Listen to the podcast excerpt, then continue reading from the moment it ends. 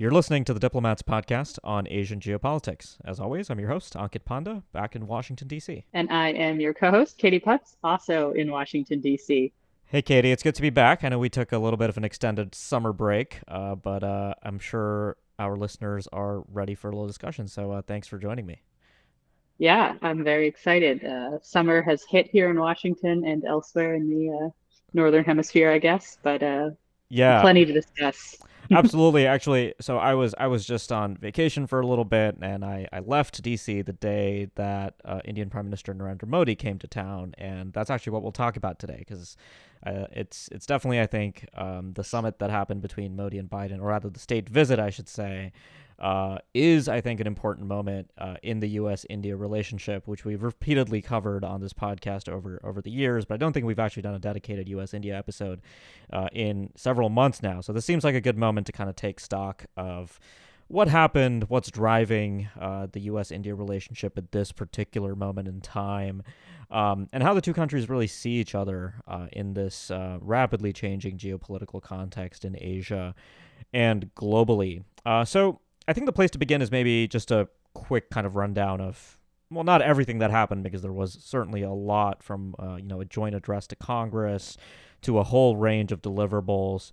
But basically, I think Katie, if I had to sum up the let's say the three banner kind of headings for the 2023 U.S. India state visit or, or Modi state visit to Washington, I'd say the banner headlines here are technology, defense, and kind of the way I, I, don't know the right way to maybe say this, but you know, people to people ties, uh, U.S. India relations more or more broadly, kind of expanding.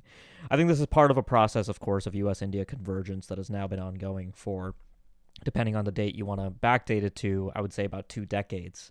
Uh, this is there's been pretty consistent uh, support for the U.S.-India relationship across administrations, and the Biden administration has really been no exception there. Um, on technology, uh, I think you know there's there were sort of um, deliverables on semiconductors, which have been a major priority for the Biden administration. Setting up new assembly and test facilities in India, uh, Micron Technology in particular is is establishing a new center that was announced at, at, out of the visit. There's a new partnership on critical minerals. Um, the uh, you know India joined up to the Mineral Security Partnership which uh, is again, I think, an attempt by the United States to uh, ensure that New Delhi is looped into that important strategic U.S. initiative. Uh, there's a lot on telecommunications, on space. Uh, India signed the Artemis Accords, uh, which is a big deal. Uh, we won't go into that in too much detail, but certainly um, India joining Artemis is a pretty significant development. It becomes the 27th country, I believe, to join that uh, initiative, uh, which is led by uh, NASA in the United States. Uh, there were a couple deliverables on quantum, on other forms of innovation, kind of following up on the initiative on critical and emerging technologies that the two countries announced um, fairly recently. Um, the big headline on defense, of course, uh, well, there are two big headlines on defense. Uh, the first one, which I think is really the crystallization of the U.S. India major defense partnership, which was announced at the end of the Obama administration in 2016, uh, is the fact that India will be producing or co producing with the United States a General Electric, uh, General Electric F 414 fighter jet engines, including uh, engines that will power uh, Indian fighter aircraft built by Hindustan Aeronautics Limited. Uh, that's a really big deal. Uh, it's, I think, the kind of cooperation that India has been hoping to uh, capitalize on. And the other big defense headline, of course, is that the two countries finalized a deal for the provision of General Atomics uh, MQ 9B uh, armed um, Sea Guardian UAVs, uh, which is also a deal that's been pending for some time. So let me stop there. You know, I've kind of talked through, Katie, a little bit of the deliverables, the big banner headlines, you know, this is a continuation of a long running trend of convergence between the two countries. But of course, the U.S. India relationship, I think, uh, has raised questions, right? I mean, you've seen a lot of commentary, including in the diplomat, about the divergence in values between the two countries, right? Uh, U.S. U.S. officials, of course, don't uh, refer to this directly, where India is touted as the world's largest democracy and an important U.S. Mm-hmm. partner. Uh, but increasingly, there is a divergence in values. Uh, there's, of course, uh, widespread questioning of India's democratic credentials. I thought maybe you could kind of reflect a little bit on that because I think that's an important component of this visit. We had kind of several members of Congress uh, decline to attend Modi's joint address. Um, I think the significance of this overall is still quite limited on the broader strategic trajectory of the relationship, but I do think it deserves to be addressed. What's your take on that? Yeah, I mean, I, th- I think your outline was very good in sort of identifying the technology and the defense aspects uh, that came out of this summit. And then there was sort of that third area you identified, which is the more softer, like relationship between India and, in the US and Indian people and, and American people um, that was very much highlighted you know, I think one of the interesting things is in the the weeks ahead of the visit, you know, as sort of commentators in the diplomat, as you noted, and elsewhere, sort of pointed out um, sort of you know ideological friction or or just um, values friction where you have sort of the reality in India, um, particularly for Muslims, but there's also issues with press freedoms in India. Um, contrasted with this idea of India as a, a great democracy. Uh, you know, no democracy is perfect, uh, including ours, but but I, I, think there is definitely some tension there.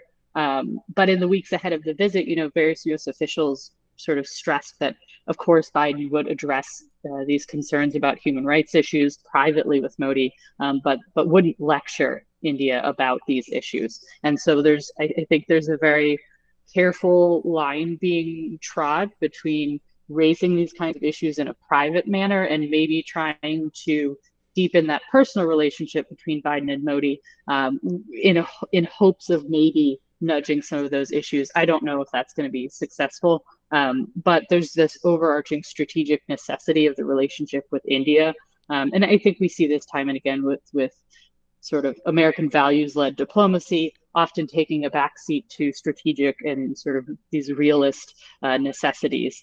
Uh, and so, so I think we very much see that. You know, we did not see Biden lecturing uh, India about press freedoms. Um, yeah. But yeah, I, I, think, and, and maybe one interesting sort of uh, similarity between the two is both Biden and Modi don't really do a lot of press conferences.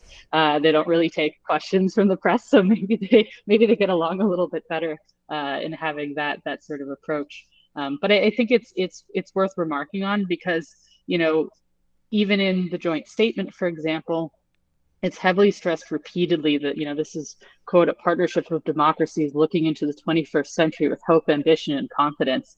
Uh, if that's built on sort of a false premise that India is is as democratic as the United States or its democracy is as advanced as the United States, I don't I don't know how long that can go before it gets a little bit absurd.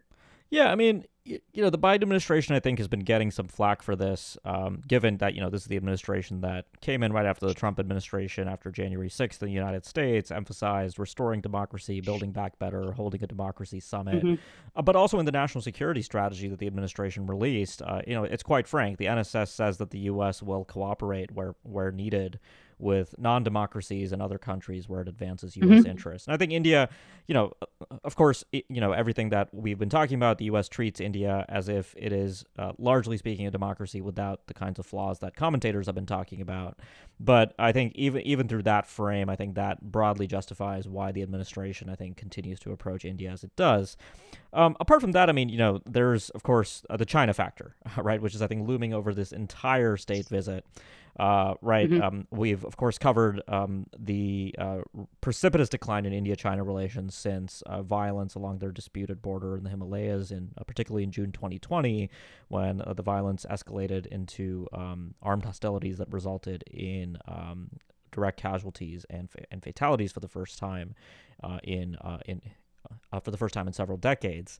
And and now we're in a position where I think um, the Biden administration takes the old U.S. kind of strategic bet view towards India that even if India will never be a formal U.S. treaty ally or fully in line with U.S. interests uh, across the board, right? I mean, that's again worth pointing out that India's relationship with Vladimir Putin's Russia uh, has been a constant kind of vexing factor since the war in Ukraine began.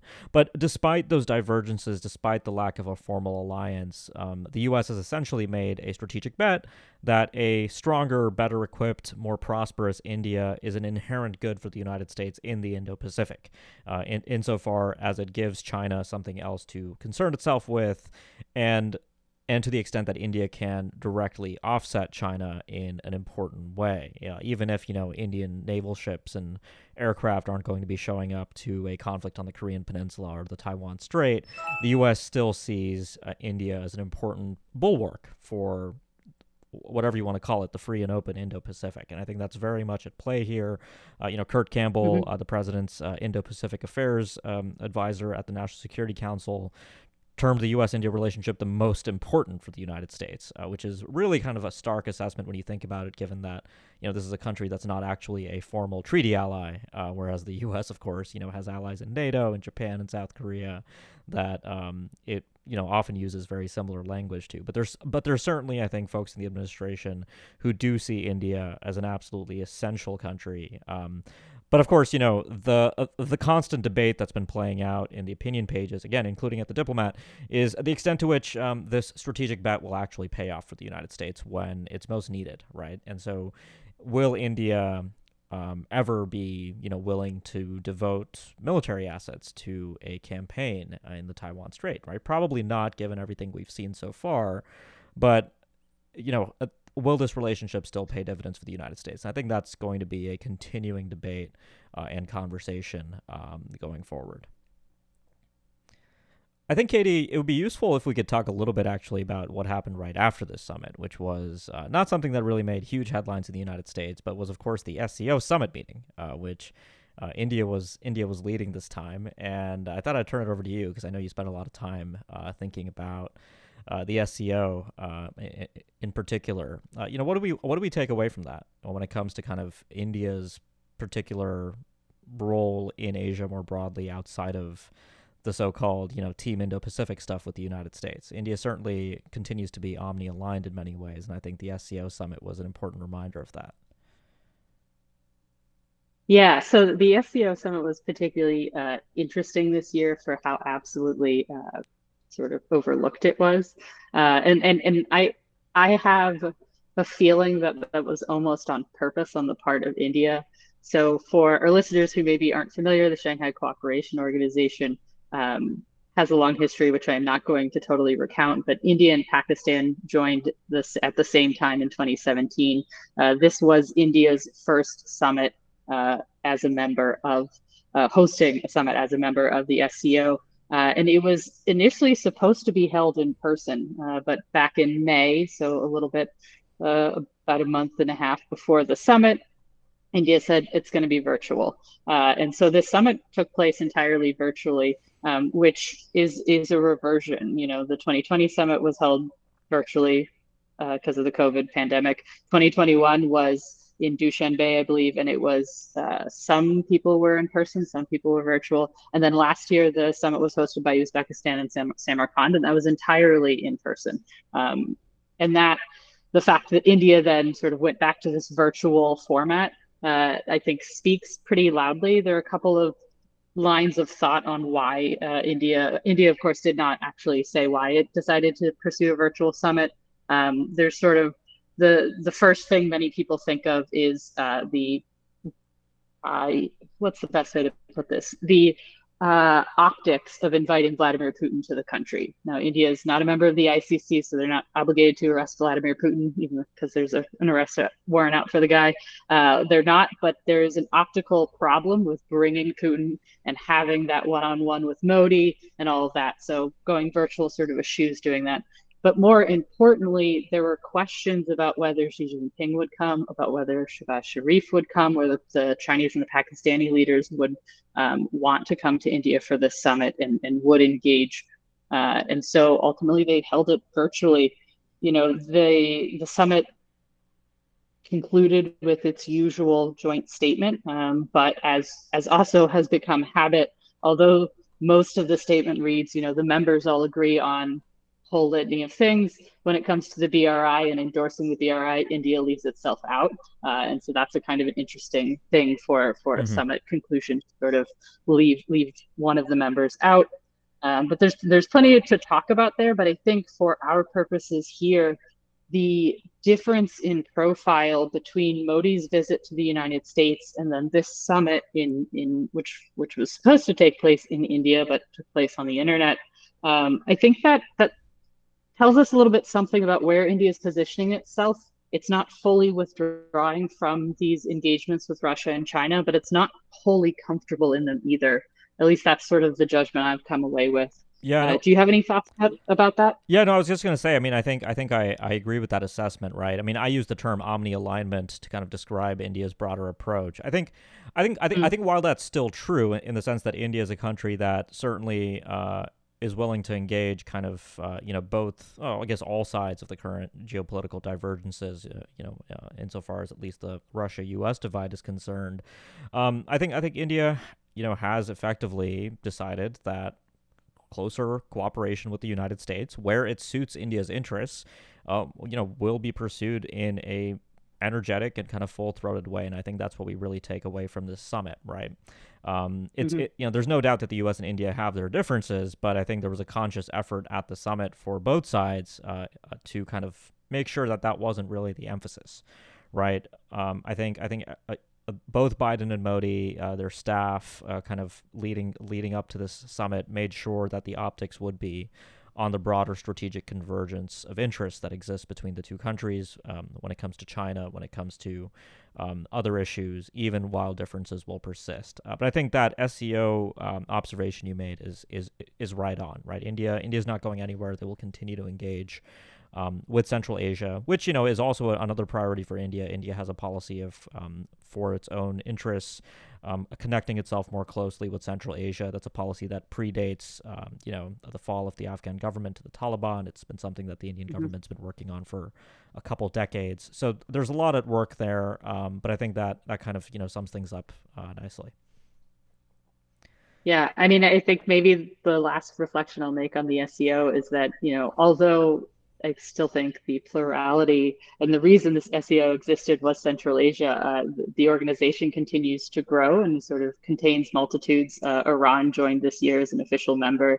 Belarus is expected to join next year as an official member. And so it's really grown beyond Central Asia, um, which as a Central Asianist, I find uh, interesting and possibly problematic because it doesn't really address the issues in Central Asia anymore. It's, it's kind of gotten, I think, a little bit unwieldy. Uh, but we will continue to watch and and hopefully learn um, what the heck's going on.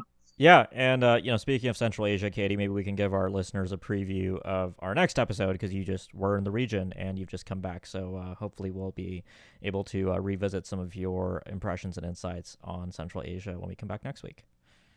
Yes, indeed. I just got back from Bishkek, uh, and I'm very excited to talk about um, China, Russia, the United States in Central Asia because there's a lot going on, and the EU, which always gets forgotten, but uh, probably shouldn't be. Yeah. Well, I think we'll leave it there for today. Uh, again, apologies to listeners for the protracted break, but you know, summer happens, and uh, we'll try to make up for it with a um, better tempo at least uh, through the rest of July. But in the meantime, thanks as always for listening. Uh, if you like the podcast, make sure you subscribe so you can keep up with future episodes. And if you've been a subscriber for a while but you haven't yet left us a review, uh, please do that. We really do appreciate the feedback. Uh, and if you have suggestions for either me or Katie on anything you'd like us to cover on the podcast going forward, please do reach out to us, uh, social media, email. We'll be very happy to take that into consideration. Thanks a lot for listening, and we'll be back soon with more.